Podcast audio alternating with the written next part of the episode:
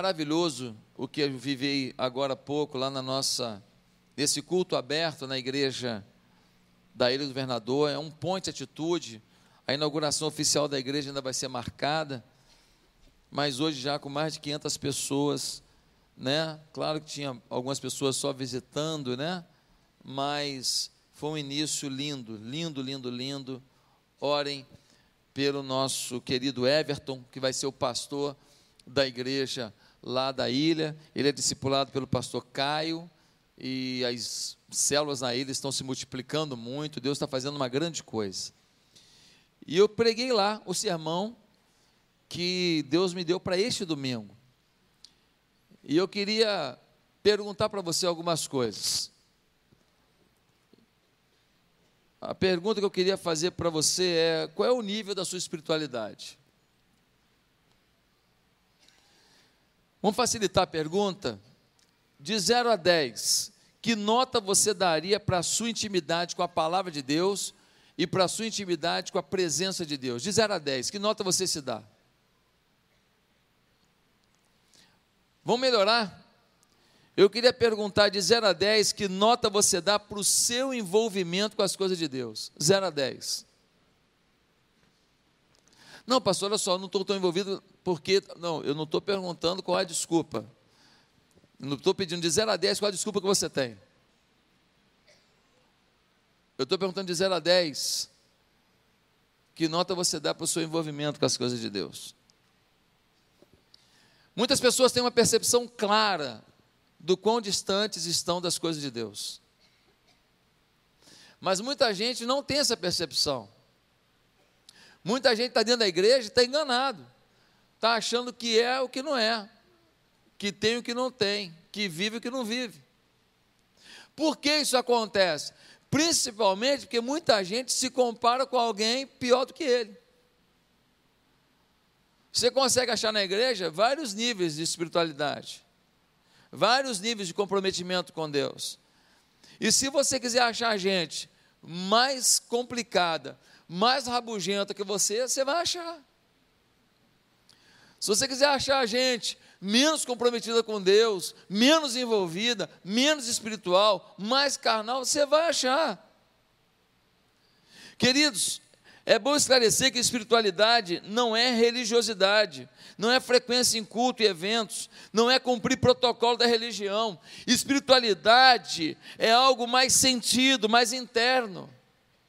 Espiritualidade é algo que com frequência a gente se engana em defini-la, porque a gente começa a arrumar definições muito elaboradas, mas espiritualidade não tem muita elaboração, é algo de dentro, que se reflete no, no externo, mas que é fruto do que se vive com Deus no interno.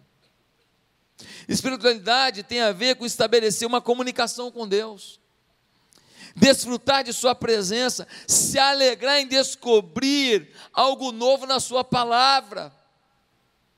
Espiritualidade tem a ver com cisbaldade de alegria e contrição ao adorar e sentir que Ele recebe o nosso louvor das nossas próprias mãos para as mãos dele. A espiritualidade independe do dia, se é bom ou se é ruim. A espiritualidade independe da oferta que se tem. É vantajosa, mas é ilícita. É lícita, não importa, a espiritualidade está acima das ofertas da vida.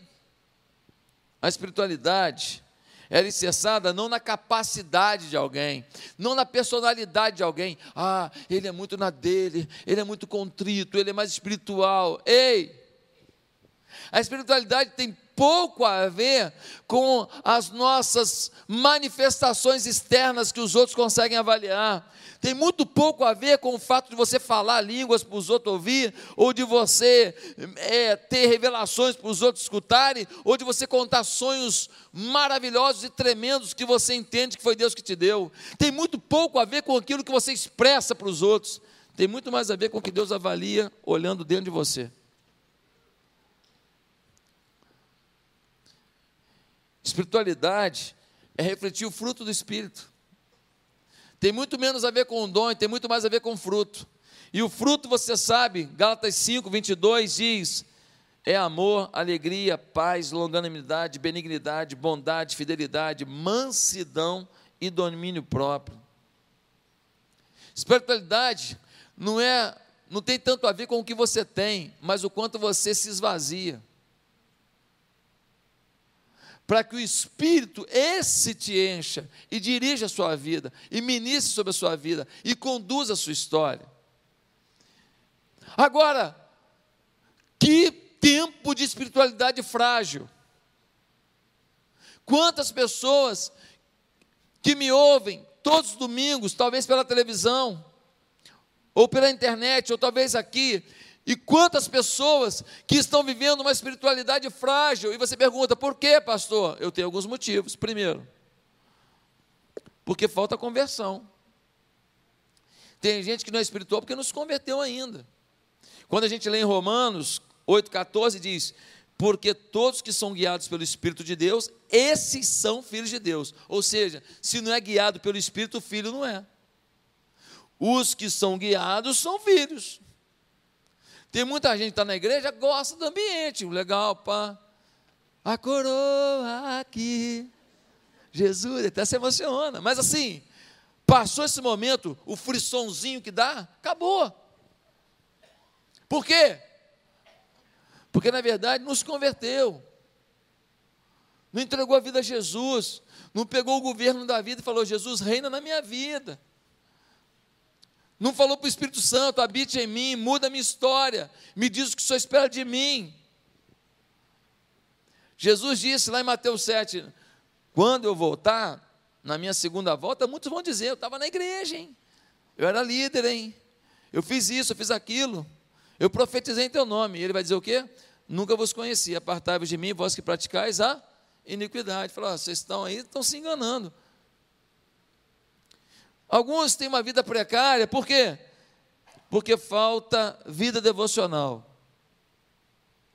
É gente que está na igreja, até se converteu, mas não lê Bíblia, não ora, e acha que vai ter crescimento espiritual sem Bíblia e sem oração acha que vai avançar na fé com o culto de domingo, ou então de ouvir louvor enquanto lava a louça.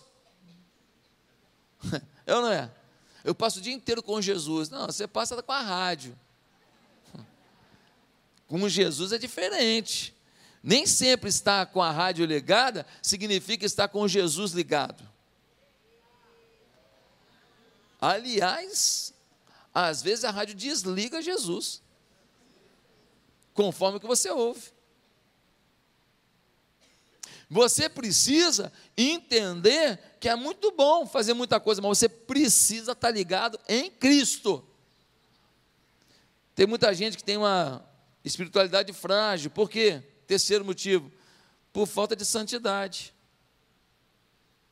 Sem santidade ninguém verá Deus, é o que a Bíblia diz. Mas nós queremos ver o milagre de Deus, ver as coisas tremendas de Deus, as portas abertas de Deus, as fantásticas conquistas com Deus, sem ter santidade. A gente quer ter vida do jeito que o mundo prega, nós queremos ouvir os facilitadores do Evangelho e nós queremos ter os mesmos milagres dos apóstolos. Você quer ter os mesmos milagres dos apóstolos? Viva como eles viviam.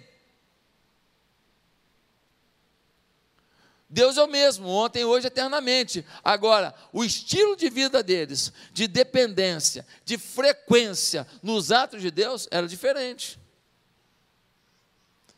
Santidade, ser santo, querer fugir do pecado, vencer o pecado, lutar contra si mesmo.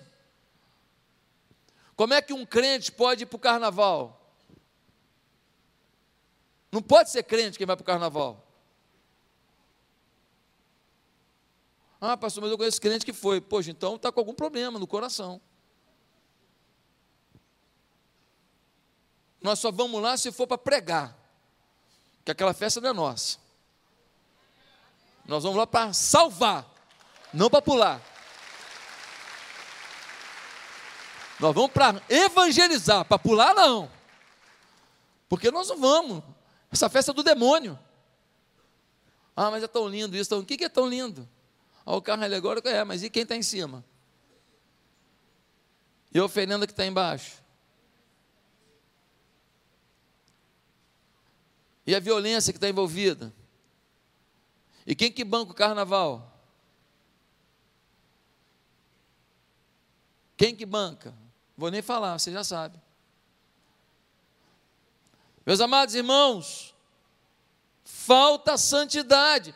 Por que, que muitos têm também uma espiritualidade fraquinha? Sabe por quê? Por causa de preguiça. É o Zé Preguiça. É o Zé Preguiça.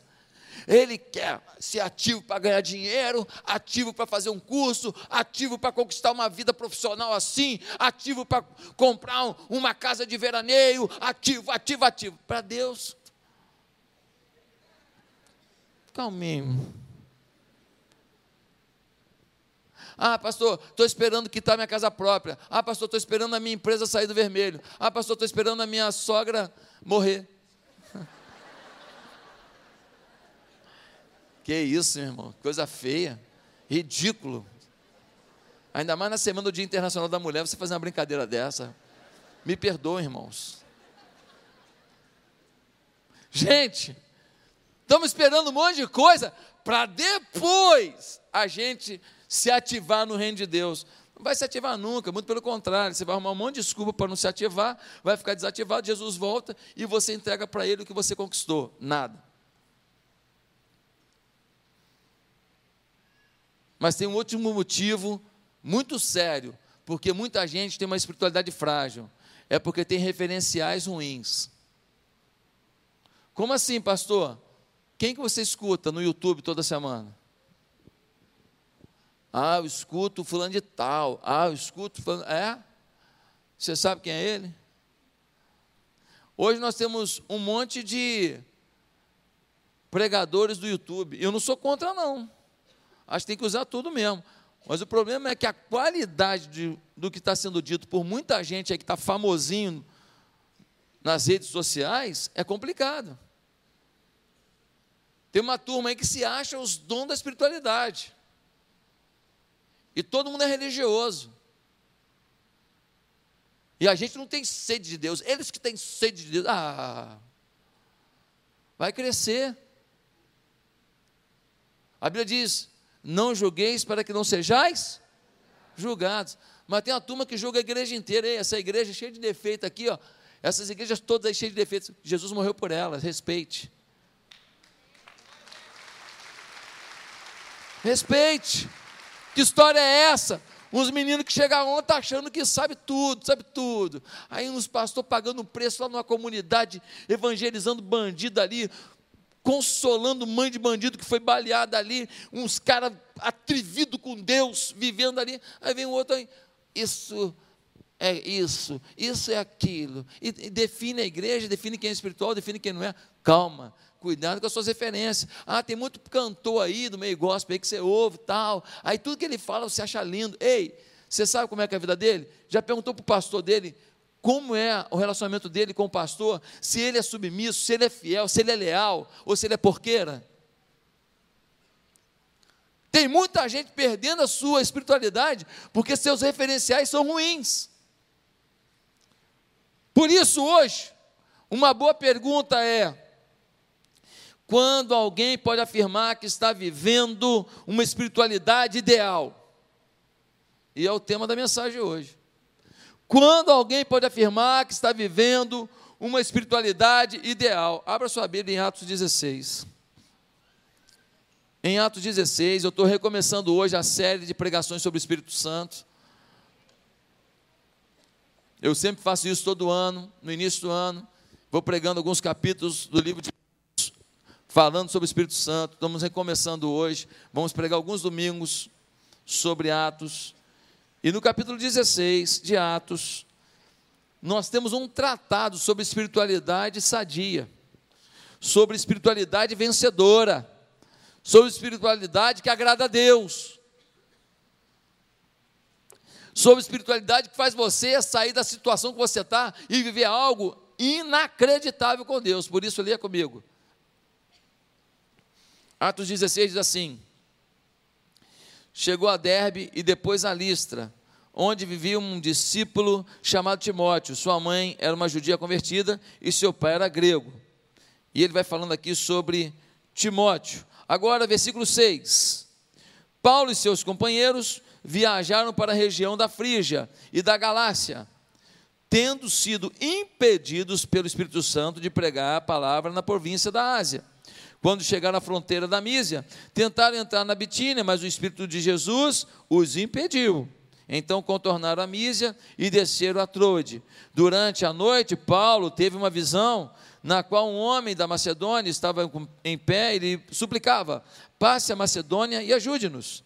Depois que Paulo teve essa visão, preparando-nos imediatamente para partir para a Macedônia, concluindo que Deus nos tinha chamado para despregar o Evangelho. Partindo de Troade, navegamos diretamente para Samotrácia e no dia seguinte para Neápolis.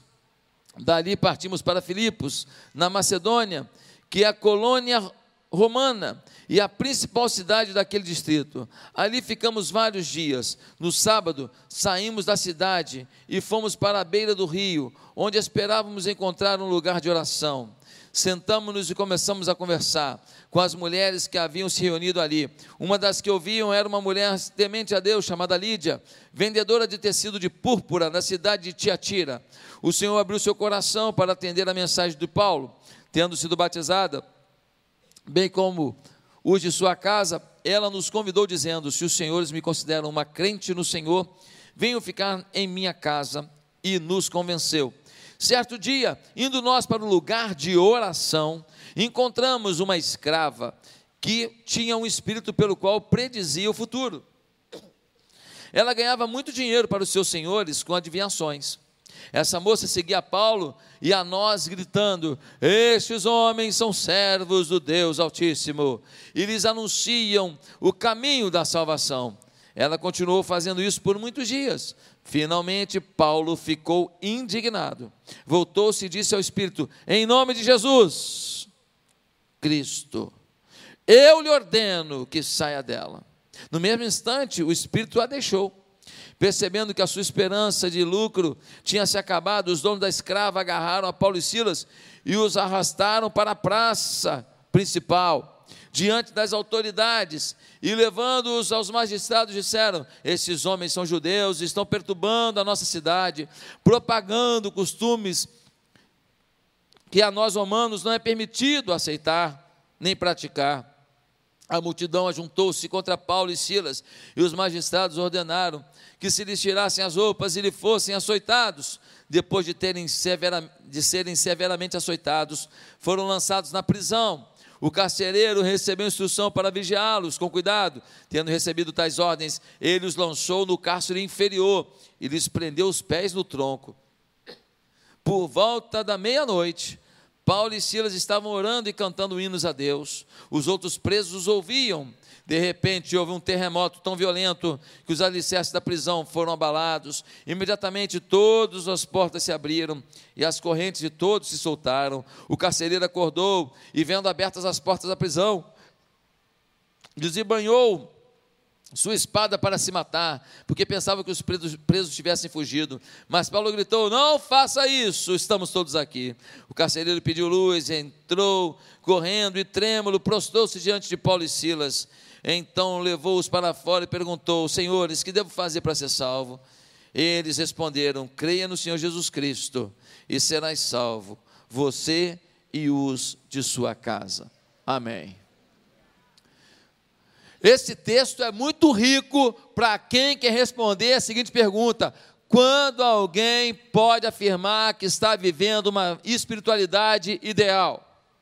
Primeiro, quando se está tão próximo do Espírito Santo, para entender até que não deve fazer o aparentemente certo e deve fazer o aparentemente errado. Agora confundiu de vez. É confuso mesmo, mas é revelação bíblica. Uma pessoa está vivendo uma espiritualidade ideal, vou repetir, quando se está próximo do Espírito Santo que se é capaz de entender até que não se deve fazer o aparentemente certo, e que se deve fazer o aparentemente errado. Pastor, explica esse negócio. Vamos olhar na Bíblia. Quando a gente lê no versículo 6 e 7, diz que Paulo e seus companheiros viajaram para a região da Frígia e da Galácia, tendo sido impedidos pelo Espírito Santo de pregar. Gente, pregar é certo ou errado? Hã? É certo ou é muito certo? É muito certo ou é mais que muito certo?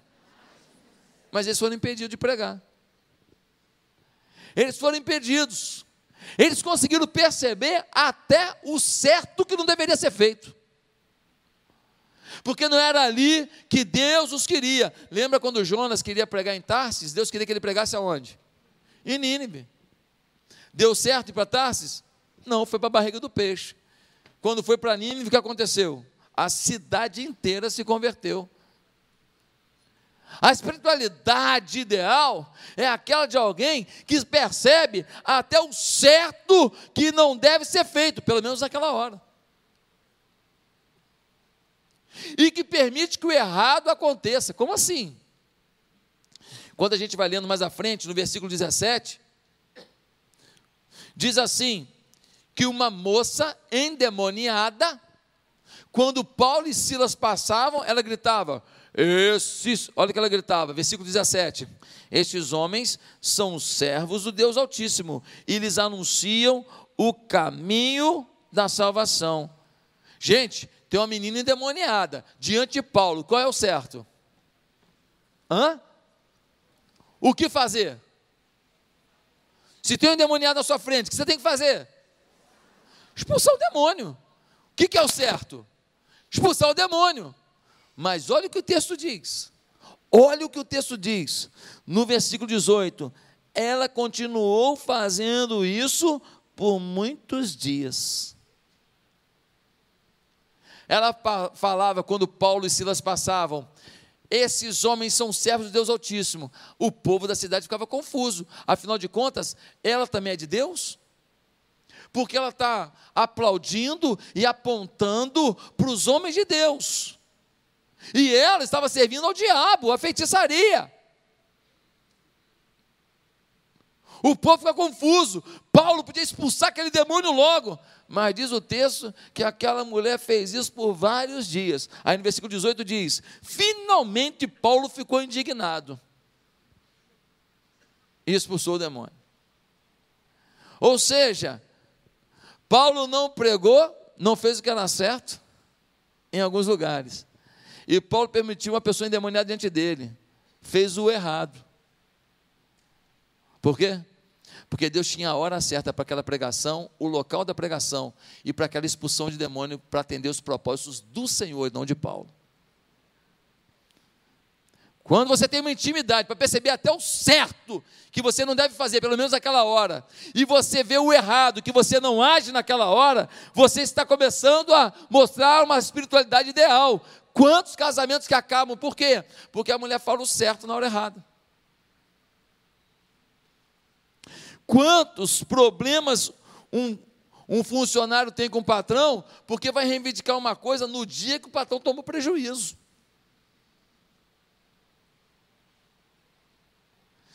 Quantas pessoas que falam, ah, o sexo é uma porcaria, deve ser evitado. Não, o sexo é uma bênção, deve ser buscado. Desde que no casamento. É uma coisa certa que tem que ser feita da maneira certa, no tempo certo. O sexo fora do casamento é pecado, traz consequências terríveis. Ah, mas o mundo mudou. Ah, o mundo mudou, então tá bom. Então a Bíblia, a Bíblia não vale nada, você sabe tudo, e depois você segura a onda desse mundo louco que a gente vive, que ninguém consegue amar ninguém, que ninguém consegue mais cuidar de ninguém, que os casamentos são voláteis, são efêmeros, são momentâneos, passageiros, em que os homens são tratados como é, é, é, traidores do bom senso, e as mulheres são as donas do bom senso, no sentido que meu corpo, minhas regras. E a gente fica com esse discurso mentiroso de que o homem tem que respeitar e mulher faz o que quer e tal. E a gente não está conseguindo chegar num lugar bom, não. Porque tem regra para homem e para mulher. E tem limite do que se faz para o homem e para a mulher. Mas é uma sociedade mentirosa, falsa, adúltera, que prega um politicamente correto, mas bota um monte de mulher pelada em cima do carro alegórico como objetos de sedução. Que uma hora uma menina botar a mão num cara pelado é arte. Em outra hora, um vídeo de um cara fazendo xixi na cabeça do outro é pornografia. É tudo pornografia, é tudo arte, que eu queria entender. Eu acho que a mídia tem que chegar a um consenso. O que, que eles acreditam. Meus amados irmãos, criticar algo na igreja é listo, é listo. Agora, quando você critica para o lado, é errado, é pecado, é maldade. Eu já vi gente que fez uma crítica para uma pessoa do lado, o cara do lado saiu da igreja e ele ficou. Ah, mas ele foi, mas graças a Deus foi para outra igreja. Foi para outra igreja? Você está comemorando? Eu não comemoro, não, porque foi para outra igreja ferido, machucado. Foi para outra igreja com o coração sangrando, porque se decepcionou através da fala do miserável. Nós precisamos entender, e nós somos um corpo muito forte, irmãos, uma igreja muito poderosa, Deus tem agido muito aqui. Nós temos chegado às nações, nós temos influenciado tantas coisas, nós precisamos saber do nosso papel e da nossa responsabilidade, amados. Deus conta com você, não tem ninguém aqui que está de fora do plano do Senhor. Então, a gente precisa saber. Se a gente tem uma espiritualidade capaz de saber até o certo que não deve ser feito e o errado que tem que ser permitido. Segundo lugar, quando que a gente tem uma espiritualidade ideal? quando a pessoa tem uma visão espiritual a seguir. O Paulo chegou num lugar, o Espírito falou, aí não. Chegou em outro lugar, aí não. Aí Paulo fala, tá, mas para onde que eu vou? Quando a gente lê no versículo 9, diz assim: Durante a noite teve o Paulo uma visão. Durante a noite, Paulo teve uma visão, ele sabia para onde não ir, agora ele vai saber para onde ir. Ele tem uma visão de um homem dizendo: Passa na Macedônia e nos ajude. Passe na Macedônia e nos ajude. Paulo agora tem uma visão de para onde ir. Sabe um grande problema? É que muita gente aqui tem plano para a vida profissional, tem plano para a vida econômica, tem plano para a vida sentimental, tem plano para a vida de entretenimento, tem plano para uma vida de viagem, tem plano para tudo, mas você tem uma visão espiritual para a sua vida. Qual é o plano espiritual para a sua vida? Qual é a visão espiritual? Você sabe a minha história. Eu tinha muitos planos e projetos para a minha vida. Eu tinha planos e projetos bons: ganhar dinheiro, ter uma família, pagar minhas contas direitinho, trabalhar na igreja, fazer as coisas na igreja, investir no reino de Deus, sustentar missões. Eu era um crente legal, um cara que fazia tudo bonitinho, ganhava dinheiro e investia no reino. Mas a visão espiritual de Deus para a minha vida era outra era deixar tudo e ser pastor lá no interior de Minas. Eu tinha uma visão minha, legal, mas a visão do Espírito era outra. Só que quando eu fui para lá, eu tinha que deixar meus parentes, eu tinha que deixar minha família, eu tinha que deixar meus amigos da Ilha do Governador, a galera que comeu pizza francesa comigo, que fez campeonato de arroto com Coca-Cola. Ou a criança, qual a criança que não fez isso? Essa turma me viu garoto, as brincadeiras. Eu tinha que deixar essa turma toda, mas se eu não tivesse deixado, eu não ia conhecer as pessoas que mais me amariam na vida. Eu não teria desfrutado das conquistas que só Deus poderia me dar. Eu não teria sonhado sonhos que só Deus poderia realizar. E hoje, quando eu vejo essa igreja aqui, ó, entupida, tem 3.800 cadeiras aqui. Tem que arrumar mais cadeira, pastor André. Eu vejo aqui e eu vejo que tem mais 12 lugares de culto. Com pessoas adorando a Deus. Eu falo, meu Deus, como é bom estar no centro da vontade de Deus. A visão de Deus não é você estar no caminho de Deus. A visão de Deus é você estar no centro do caminho de Deus. Quando eu descobri o eixo de Deus, as coisas aconteceram. Milagres aconteceram. Você tem que descobrir a visão espiritual para a sua vida. Temos que começar a aprender a buscar uma visão de Deus para a nossa vida, para os nossos caminhos. Ei, nós só vamos mudar essa cidade, esse estado, se cada um aqui entender Deus tem uma visão para a minha vida. Eu não sou parte de um grupo apenas. Deus tem algo a tratar no individual no mano a mano comigo. Deus tem um propósito para a minha vida. Você não ganhou dinheiro, você não morou em tal lugar, você não empreendeu assim, você não trabalha em tal lugar à toa. Deus tem um motivo para você estar tá aí onde está, do jeito que você está, até o hospital que você frequentou. Deus tem um propósito para você ter ficado lá tantos meses. Qual é a visão espiritual para a sua vida hoje? Mas em terceiro lugar, quando nós estamos numa espiritualidade ideal, Terceiro, quando a pessoa está disposta a obedecer uma visão espiritual. Como assim, pastor? É, no verso 10 diz assim: depois que Paulo teve essa visão, depois que Paulo teve essa visão, preparamos-nos imediatamente para partir para a Macedônia, concluindo que Deus nos tinha chamado para lhes pregar o Evangelho. Quando Deus dá uma visão espiritual, uma coisa é você entender, depois é obedecer. Quem está disposto a obedecer? Se Deus falar para você assim, vai para o Nordeste, para ser pastor no Nordeste, você vai?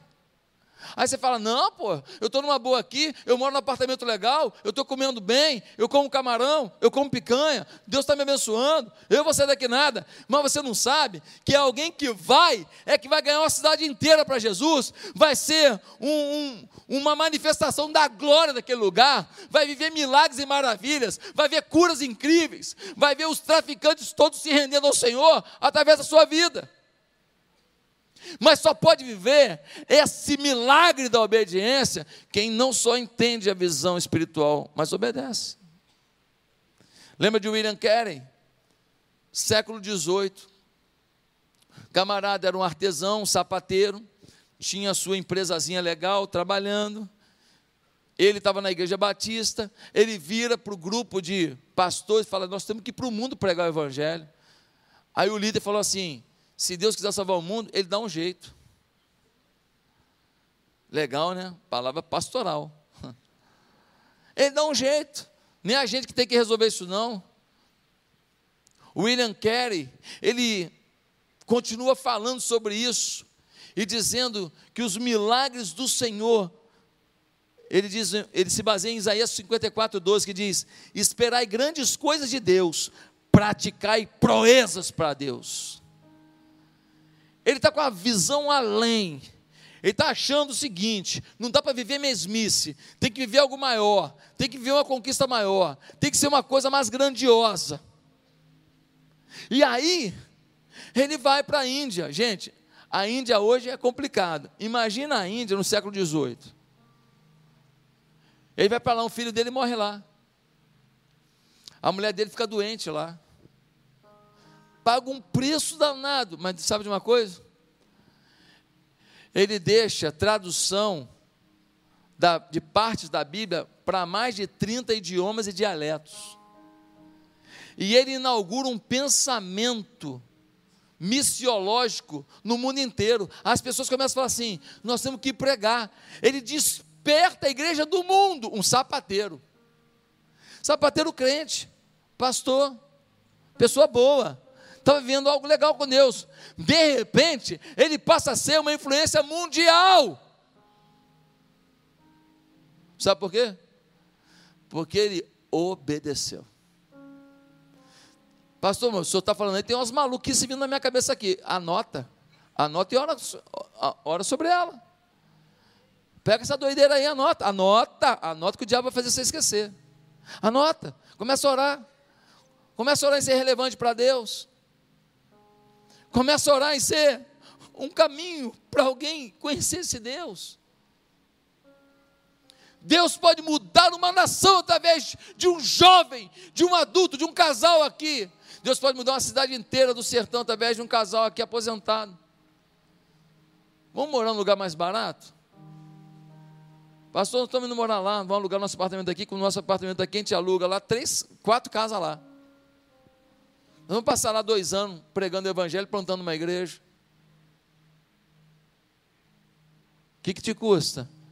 Tentar ser instrumento de Deus. Você tem uma visão de Deus?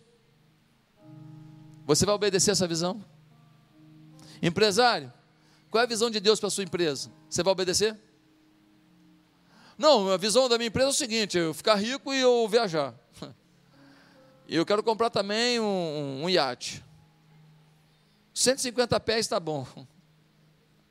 Não, eu também estou querendo conhecer as Ilhas Maldivas. Ah, legal, teu projeto só envolve o que tu está querendo, né? O que, que Deus está querendo? O teu projeto engloba isso ou não? Dono de casa, onde Deus quer te usar? Tua casa é uma agência do reino. Tuas vizinhas todas podem se converter. Começa a fazer o chá, o chá da oração, o chá da fé. Chama elas todas lá, as vizinhas todas, para toda quinta-feira, quarta-feira, terça-feira, o dia que você quiser. Tomar um chá com bolo de fubá na sua casa, caramba. Chama todo mundo. Não faz bolo também de cenoura um dia. Caldo de chocolate. Leva elas lá e fala para elas: olha, eu tenho um prazer danado de ter vocês aqui, porque Deus mandou fazer isso. E eu estou aqui para orar por vocês. Alguém tem pedido de oração? Não se surpreenda se todo mundo começar a chorar e falar: Foi Deus que mandou você fazer isso aqui. Um bolo com uma água quente e um saquinho de chá muda a história de alguém, tá? Ah, não posso pregar, eu fico aqui cuidando dos meninos aqui em casa, cuidando da limpeza. Ei, tua casa é agência do reino. Em quarto lugar, quando é que a gente pode dizer que a nossa espiritualidade é uma espiritualidade ideal? Quando a vida devocional passa a ser uma prioridade prazerosa do nosso dia. Quando a vida devocional passa a ser uma prioridade prazerosa. Tem gente que não não lê a Bíblia, não ora, mas não lê, não ora. E quando lê e ora, muita gente lê e ora para cumprir a tabela. Ah, já li meu capítulo. Ai. Ai. Ai. Vou dar uma orada aqui. Senhor, abençoa todo mundo. O mundo. Derrama a tua glória no mundo. E o Senhor sabe melhor do que eu que todo mundo está precisando. Amém. É aquela oração assim, pô, que intercessão global, é ou não é? E essa pessoa tão espiritual que ela fala assim: e se tem alguém fora do globo, algum astronauta abençoa também.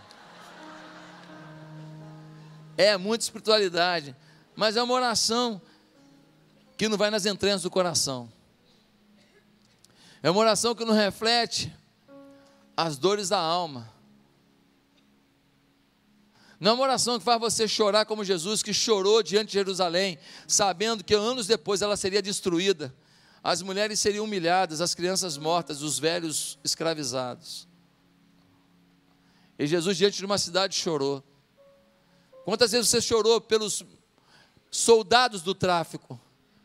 Os meninos que estão lá na favela com 12, 13 anos carregando um fuzil, porque aprenderam que isso traz status na comunidade onde vivem tomarão um tiro na testa, não vai demorar muito.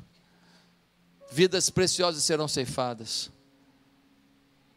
Quantas vezes você chorou por eles? Quantas vezes você chorou por essas prostitutas que ficam aqui na praia? Ah, pastor, tudo sem vergonha. Já parou para ouvir a história delas? Se você escutar uma história delas, talvez você diga: sem vergonha sou eu que não fui para lá pregar até hoje. Meus amados, a oração era uma prática constante de Paulo e de Silas. No versículo 13, nós vemos assim: No sábado saímos da cidade e fomos para a beira do rio, onde esperávamos encontrar um lugar de oração. Quando a gente pega o versículo 16, certo dia, indo nós para o lugar de oração. Interessante, Paulo trabalha para orar. Trabalha para orar, trabalha para orar. Quando a gente vê a história de Abraão, Abraão caminhava, parava, fazia um altar a Deus caminhava, parava, fazia um altar a Deus. Quando a gente vê a história de Jó, diz que ele tinha dez filhos beberrões, o homem mais santo da terra, dez filhos beberrões, dez filhos que o envergonhavam. E o homem mais santo da terra, Jó, ele fazia altares, não só por ele, ele fazia altares ao Senhor por cada um dos seus filhos. É o que a Bíblia diz. Até que um dia a casa caiu e matou seus dez filhos, e os seus altares não mais funcionaram. Meus amados irmãos, a caminhada da vida é uma caminhada que você caminha um pouco, para e se enche, se abastece, vida com Deus, oração, palavra. Agora, isso não vai acontecer se você ficar ouvindo os críticos, não, tá?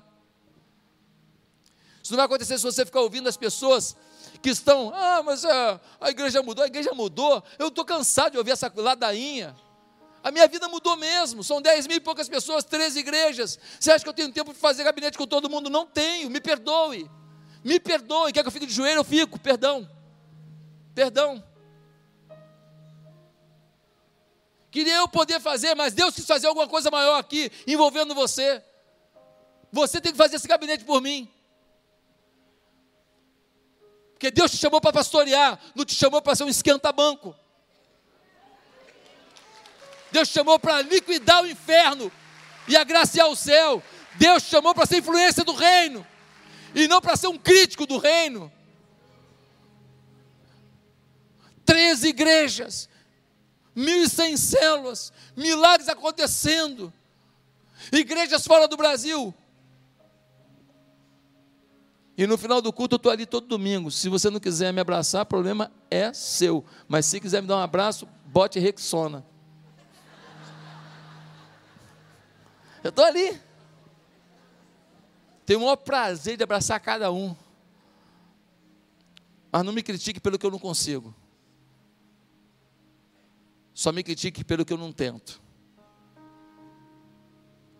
É hora da gente ter maturidade como igreja. É hora de você crescer como cristão. Parar de ouvir os mimimi e ser um rei de Jesus, um servo de Jesus, um príncipe de Jesus, uma autoridade de Jesus alguém cheio do Espírito Santo, porque as pessoas lá fora precisam de você. Precisam de você. Ontem eu fui com meu filho no local, o governador do estado estava lá nesse local.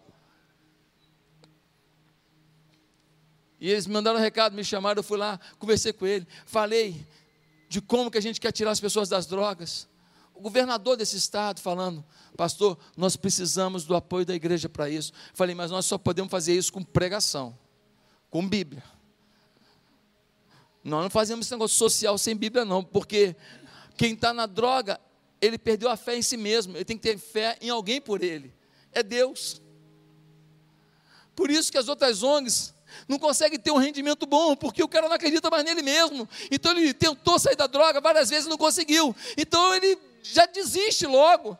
Mas quando ele tem um Deus, fala assim: Eu não consigo, mas meu Deus consegue por mim. O meu Deus faz. Gente, as portas estão se abrindo para que nós sejamos uma igreja atuante. Os governadores, as autoridades estão querendo que a igreja assuma o seu papel. E a gente, às vezes, de meninice, de disse-me disse, tampa teu ouvido para aquilo que não presta Abre o teu coração para aquilo que Deus quer fazer.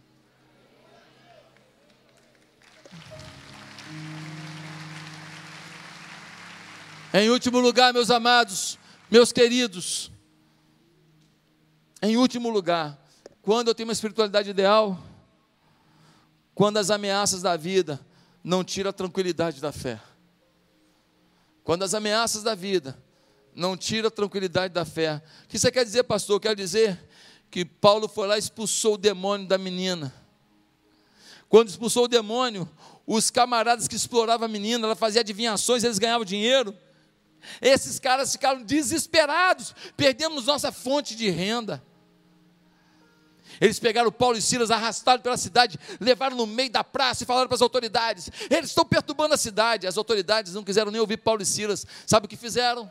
Açoitaram. Sabe como é que é açoite? Tiras de couro, pedaços de osso, pedaços de metal na ponta. Quando puxa, aquelas pontas vão arrancando a pele. Paulo e Silas são açoitados. Agora, uma pessoa açoitada, ela não tem como deitar porque está tudo em carne viva. Uma pessoa açoitada, aquelas dores ficam latejando, aquela aguinha vai escorrendo, vai agarrando no lugar onde está, e quando você se movimenta, dói, porque puxa uma pele ferida.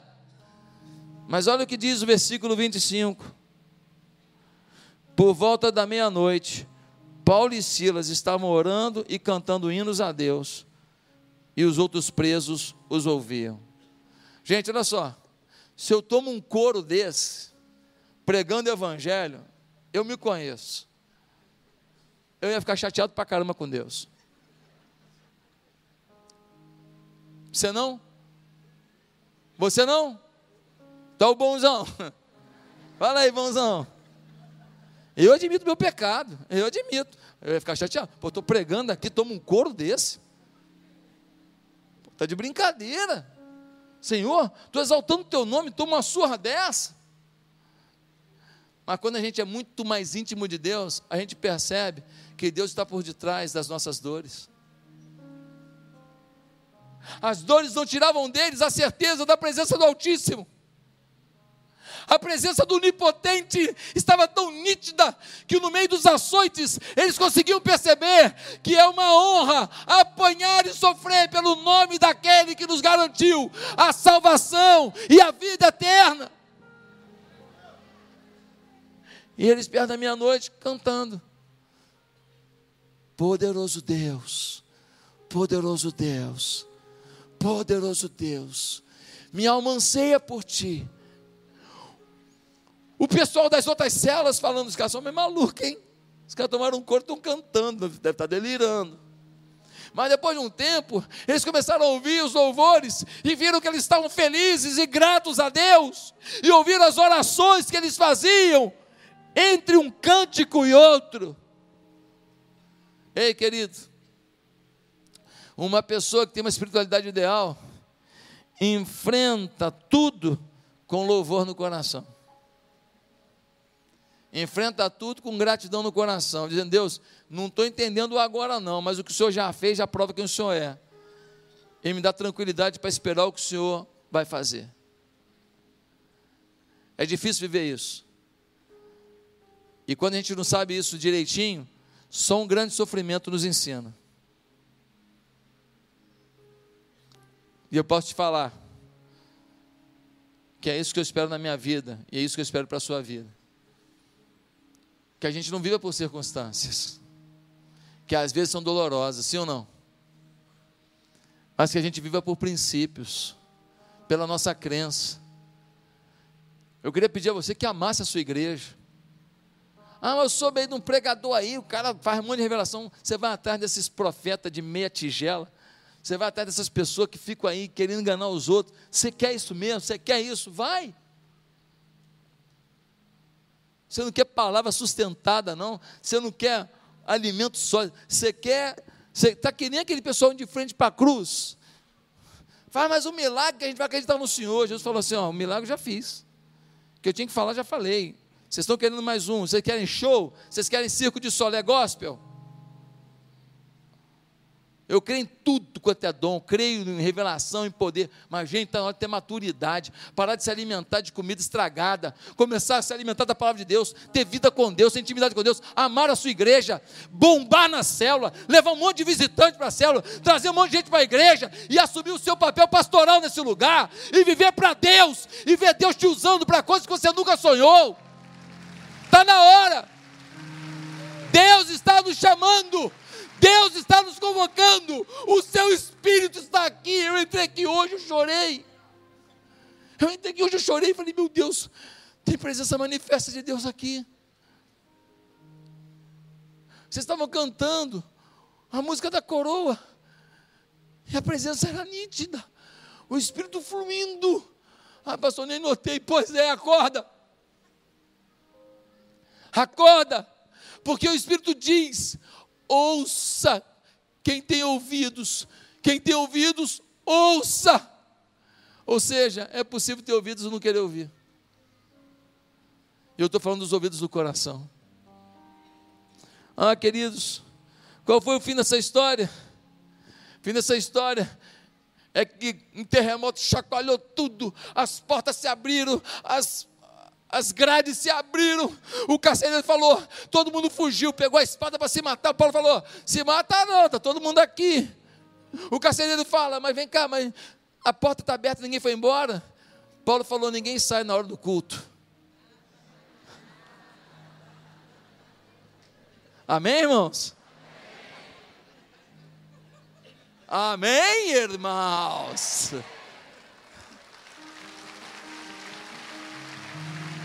Ninguém sai na hora do culto. Ficou todo mundo lá. O carcereiro falou assim: só Deus mesmo para esse cara não fugir. Mas ele fala: como é que eu posso ter a salvação? Como é que eu posso ter uma espiritualidade ideal? E Paulo disse: crê no Senhor Jesus Cristo, será salvo tu e a tua casa. Ou seja, Paulo está dizendo que a sua espiritualidade ideal ela te levará uma bênção não só sobre você, mas sobre a sua casa. Tome posse dessa promessa. Pastor, mas quando eu olho para minha família hoje, eu não vejo isso. Tome posse da promessa. Pastor, mas a minha casa está complicado. Tome posse da promessa. Pastor, mas eu estou sofrendo muito. Tome posse da promessa. Tome posse da promessa. Acredite na promessa. Se apegue com a promessa. Viva a promessa. Não se entregue. Foi Deus que fez a promessa. Ele não pode mentir. Curva a sua cabeça. Quantas pessoas aqui nessa manhã foram tocadas pelo Espírito de Deus e falando, pastor, eu quero essa espiritualidade na minha vida. Eu quero essa convivência com Deus na minha vida. Você quer isso hoje? Aonde você está, faça uma oração comigo. Ninguém precisa ouvir. Repita no seu coração. Diga assim: Santo Deus, muda a minha história, muda o meu viver.